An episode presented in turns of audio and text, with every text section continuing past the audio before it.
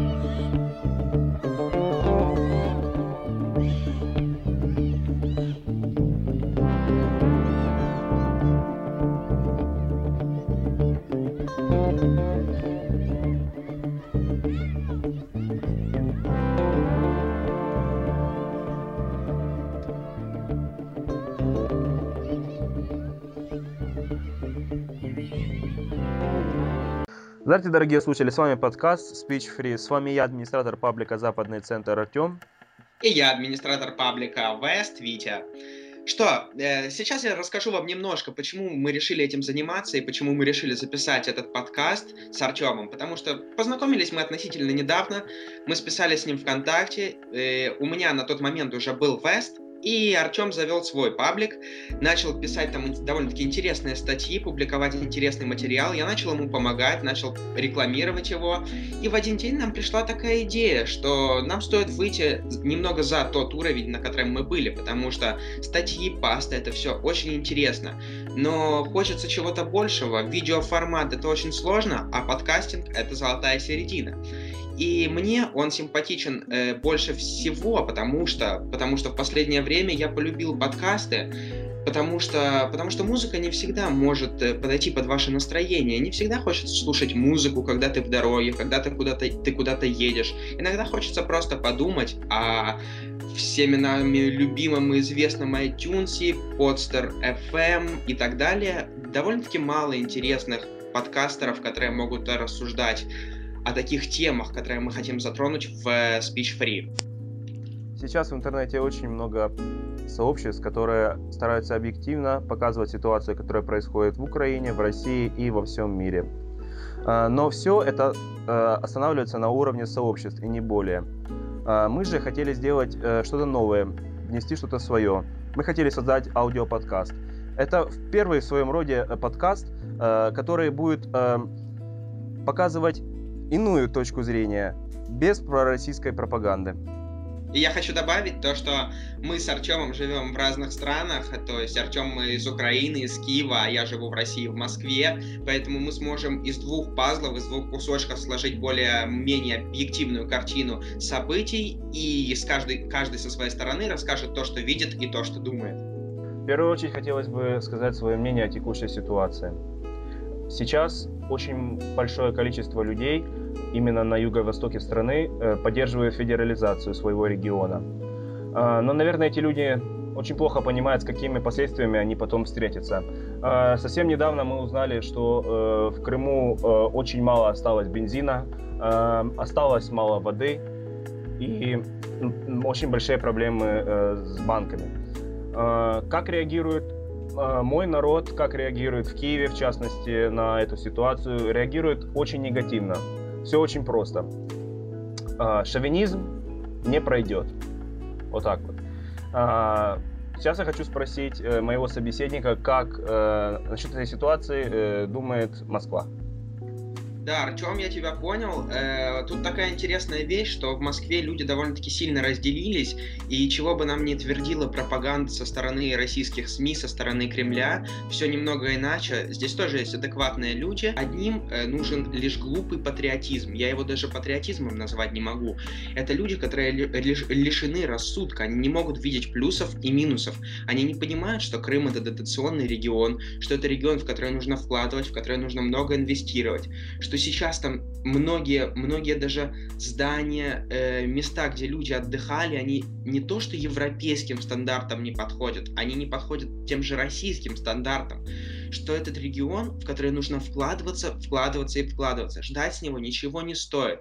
И я читал такую историю про то, что вот пенсионер пришел в магазин, ему не хватало денег, и он спросил продавщицу, вот почему цены повышаются, это мы уже за Олимпиаду или уже за Крым расплачиваемся? И я думаю, что эта ситуация будет расти лишь в прогрессии. А, я, в свою очередь, хочу сказать про то, что этот лагерь ватников не только не понимает э, с точки финансовой, как э, это скажется на российской экономике, но э, даже э, в плане э, юридическом плане, э, в том плане, что э, они не понимают, как много э, э, российское государство своей интервенцией нарушило международных норм права, э, нарушило э, также э, нормы э, Конвенции ООН, э, многие пункты и статьи. Это просто просто ужасно. И это э, ужасно в том, что э, граждане не знают даже своих законов. И я, как вижу, и как видишь ты, наверное, э, э, Россия и российская пропаганда, Киселевщина, она играет на этом. В том, что люди не знают своих законов, люди не знают, ну, если своих не знают, то не знают и э, норм международного права. И, конечно, это очень плачевно, и эм, что еще можно после этого сказать? Если народ тупой, им легче руководить. Если народ умный, им тяжелее руководить. Очень плохо, что 73% поддержало интервенцию российских э, войск э, в, э, на территорию Украины, я имею в виду Крыма. Э, что ты можешь добавить по этому поводу? Да, Артем, я хотел добавить того, мало того, что люди не знают законов, не знают прав времени, в котором они живут, они еще и не знают истории. Потому что, ну, большинство из этих людей даже посмотрят на тебя косо, когда ты им скажешь два слова, как Будапештский меморандум. Они представить не могут, что это такое, и они не понимают, что когда-то та же Россия э, так сказать, поклялась, дала слово, что она будет э, защищать, за, за, защищать суверенность государства, как Украина. И после нарушений всех этих норм, правил, исторических документов, просто нет слов. А насчет пропаганды ты абсолютно верно заметил. Пропаганда идет бешеная. И когда я слышу новости про то, что в Украине начинают запрещать российское телевидение, я начинаю завидовать этим людям белой завистью. Если в западном СМИ журналист будет вести себя подобно Дмитрию Киселеву, он завтра же лишится своей лицензии. Ну да ладно, я думаю, мы обсудим эту тему. Давай начнем о самом главном, Артем начнем э, с того, что я могу действительно похвастаться. Я могу похвастаться тем, что я принимал э, активное участие э, в украинской революции. Э, я был еще на митинге студентов, когда э, украинский журналист э, Мустафа Наем э, просто на Фейсбуке написал, что давайте сегодня возле стелы на э, площади независимости э, постоим, попьем кофе с плакатами, поагитируем за э, подписание ассоциации с ЕС. Э, если кто будет э, э, если кто-то захочет, он может остаться на ночь.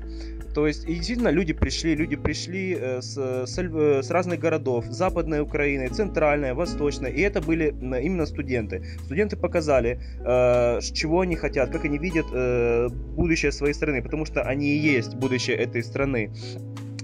Позже то есть я был э, до того, как они были э, избиты, э, студенты были избиты Беркутом. Э, после этого же, э, 1 декабря, э, воскресенье, когда было э, народное ВИЧе, э, я также был э, на Майдане, но я не участвовал ни в каких э, активных столкновениях с правоохранительными органами, э, что очень, э, про что очень сожалею. Э, первый раз, когда я начал участвовать э, в активных действиях против э, правоохранительных органов, которых уже действительно очень тяжело называть правоохранительные органы, так как они служили бандитской власти, они служили своему пахану, если можно так сказать. То есть эм, это было событие на Грушевского.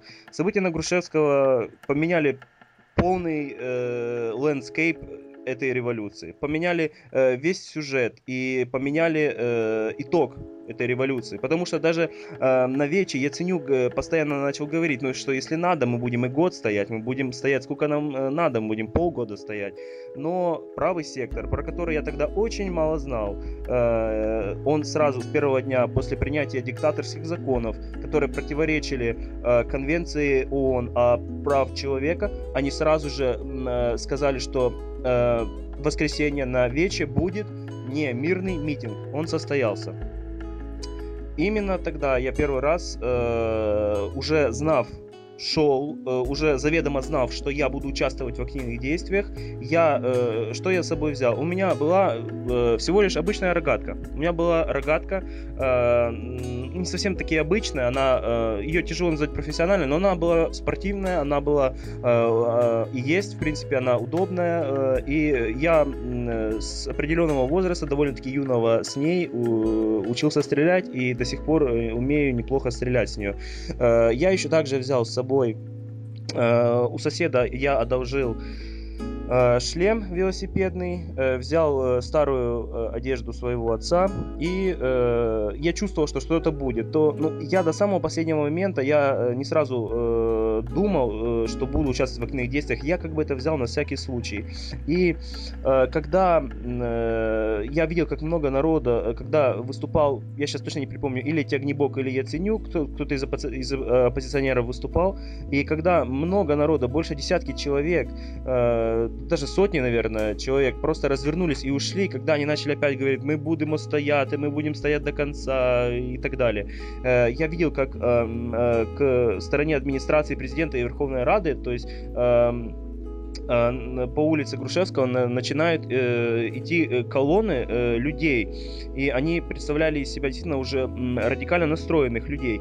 И я чувствовал, что это лучше за ними пойти, лучше не стоять тут и не слушать э, песни э, на Майдане, а лучше сейчас просто пойти за ними. И я пошел, тем более я был готов к этому.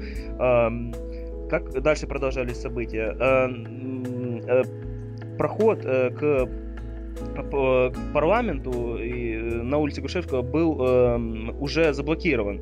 Э, поэтому это было тогда самое первое столкновение, когда эм, э, поставили водометы, поставили машины, и э, тогда очень, очень много беркутовцев и э, ВВшников очень сильно пострадало именно тогда, когда народ был полностью разорен, и видно было, что люди готовились. Э, это был, и тогда я первый раз э, узнал про правый сектор. Э, до этого я ничего не знал, кроме э, был лишь подписан на их паблик, э, видел их акции, видел их символику, ничего серьезного. Также, что можно еще сказать, именно тогда я видел, как рождается молодая, гордая и прекрасная украинская нация. Мне тогда было первый раз, наверное, так приятно, что я родился именно в этой стране. И сейчас стою с этими людьми, и от нас, э, когда я так думал, э, решалась э, судьба и будущее нашей страны. И э, скажу честно, молотого коктейль я тогда в первый день не кидал, э, потому что, да, немного было мне, э, немного было не то чтобы страшно, немного я просто, я просто-напросто не знал, как это правильно делается, хотя вроде бы что тут такого, бери и кидай. Но все же, я воздержался от этого. Я старался стрелять э, с рогатки. Вот только когда э, сотрудник внутренних войск выходил поближе, э, или из машины я видел ногу или еще что-то, я сразу старался стрелять. Я набрал как можно больше э, камней на улице, загрузил это все в спортивную сумку и шел. Также мне дали э, уже, когда видели ребята из правого сектора, э, они, они увидели, что я активно принимаю участие э, в митинге, если так можно назвать. Э, и э, они мне дали фанерный щит и респираторную маску, то есть не более. И вот я с фанерным щитом в маске, с рогаткой и с велосипедным шлемом принимал тогда первое участие.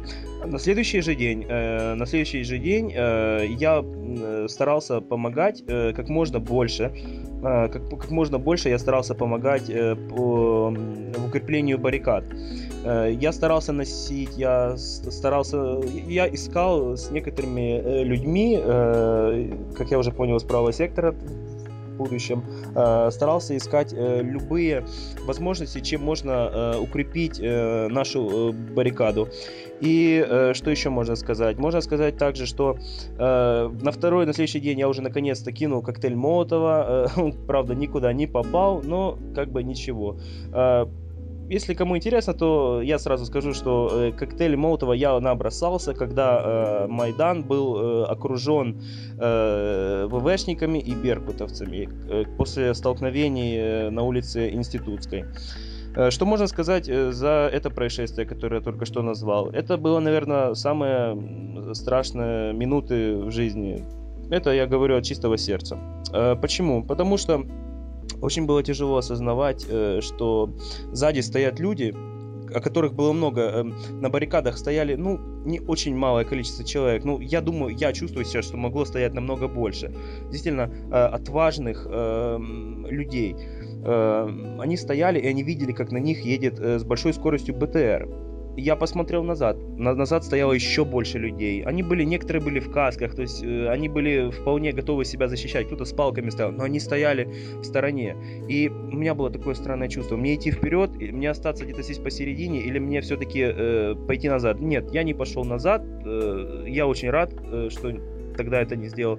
Э, я э, стояло много коктейлей Молотова в ящичках, и мы начали, когда БТР ехала, мы начали все в нее кидать. И мы видели, что БТР, а, когда ехала-ехала, ударилась об баррикады, она не ожидала, что водитель эм, этого транспортного средства не ожидал, что э, так много, так много зажигательной смеси коктейлей Молотова будет брошено на него. И видно было, как БТР секунд 5 стояла, просто ничего не делала. И тогда мы уже все, уже каждый уже по три, каждый человек по три, по четыре раза смог мог э, кинуть. Кто-то попадал, кто-то не попадал, но было нереально действительно приятное чувство, когда э, эти э, видно было, что против огня, против а, этого огня э, ничто не устояло, и даже БТР. Э, вот так вот. Хотел бы тебя спросить, э, пока э, у нас была война, эти три месяца, пока э, каждый украинец, кто участвовал в таких активных действиях, проживал, можно так сказать, э, без преувеличения, но, э, жизнь, новую жизнь, потому что эти три месяца действительно была как отдельная, насыщенная и полноценная жизнь. Пока у нас все это происходило, какая реакция была в Москве? Да, Артем, я тебя понял. Хотел бы добавить от себя то, что твоя история меня действительно шокировала. И когда мы с тобой пообщались в первый раз, э, ты мне это рассказал, я был очень удивлен, я был даже счастлив, что мне удалось э, познакомиться с таким человеком, который имеет достаточно богатый опыт. Это действительно героизм. И я знаю, что там было достаточно много зевак, которые действительно ты мне об этом рассказывал, которые боялись подойти, которые боялись предпринимать активные действия, которые стояли, снимали на телефоны и просто смотрели, которые, которые пришли туда как на шоу. И действительно, что небольшая толпа людей, небольшое количество человек Э, не боялись, брали эти коктейли, пробовали. Э, более того, что хочу сказать, что э, было приятно осознавать, что не только тот радикально настроенный правый сектор, который был действительно готов, который знал, что вот сейчас мы будем кидать коктейли, вот сейчас мы сделаем э, баррикаду. Вот сейчас мы катапульту сделаем. За катапульту это еще вообще можно отдельный подкаст сделать за катапульту.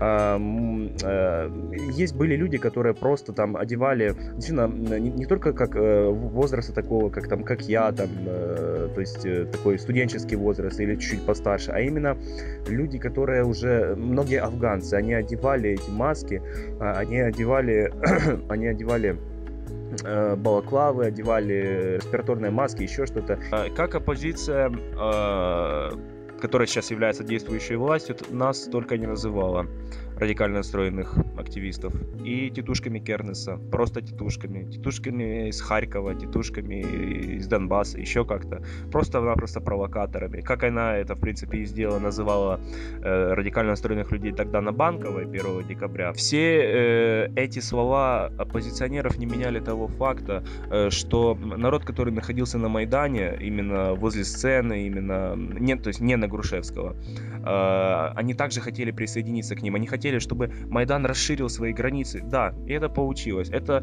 э, случилось примерно, я могу ошибаться, после того, как э, Сеня, Арсений Яценюк, э, сказал о том, что я э, со стыдом жить не буду, если э, пуля в лоб, так пуля в лоб.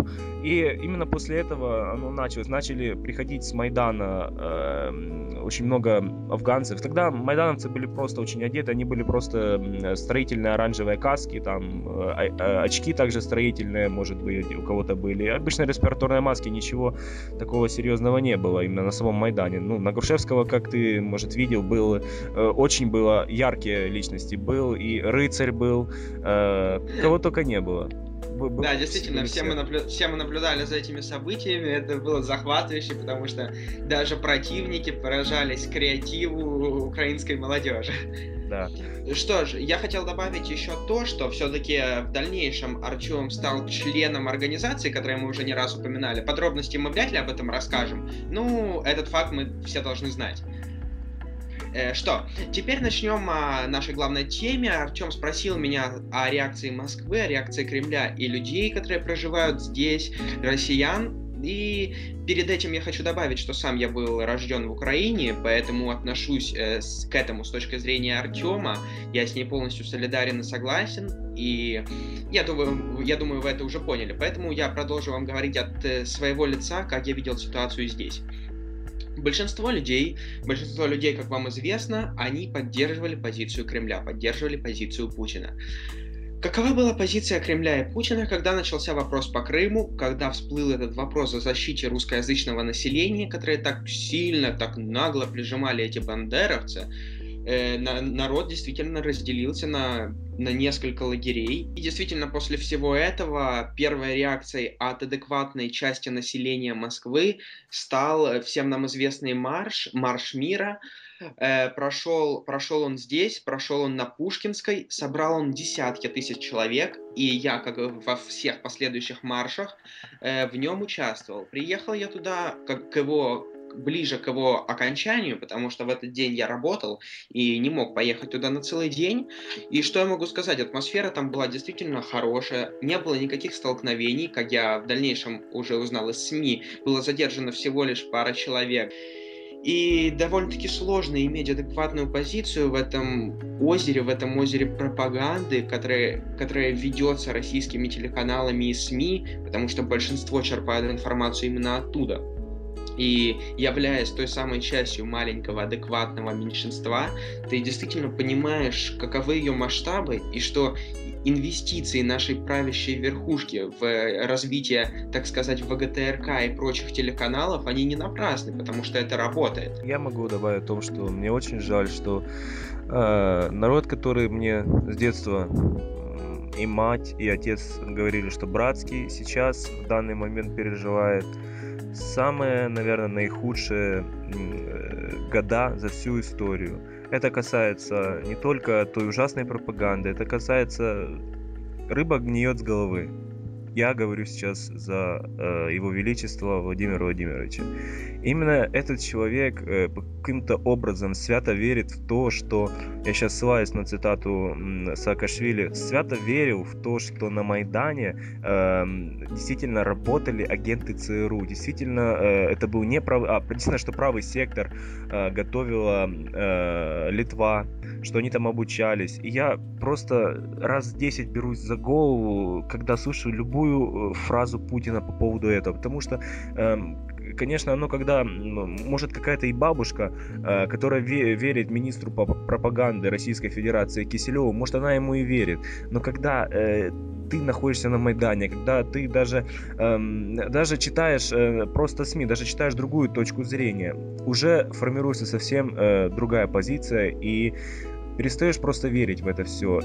Тем более, когда ты есть свидетель, и тем более, как ты есть участник всех этих событий. Оно не то, что э, смешно, может кому-то и смешно, но сильно это даже больно слушать, когда ты говоришь, э, когда ты знаешь, э, что э, кто был на Майдане, что были обычные люди, были обычные студенты, что были, ну, не было кого-то такого-то подготовленного, были просто обычные люди, которые просто любят свою Украину, которые готовы были умереть и погибли слава небесной сотне и погибли, э, защищая Украину за демократию, за свободу, за европейское будущее. Да, Артем, все это действительно очень печально, но, к сожалению, наш подкаст заканчивается, потому что я боюсь, что мы выйдем за рамки нашего времени. Все, у нас еще очень много интересной информации, и именно поэтому я хотел бы сделать небольшой анонс на будущее. Наши подкасты будут выходить каждую пятницу в 18.00 по московскому времени.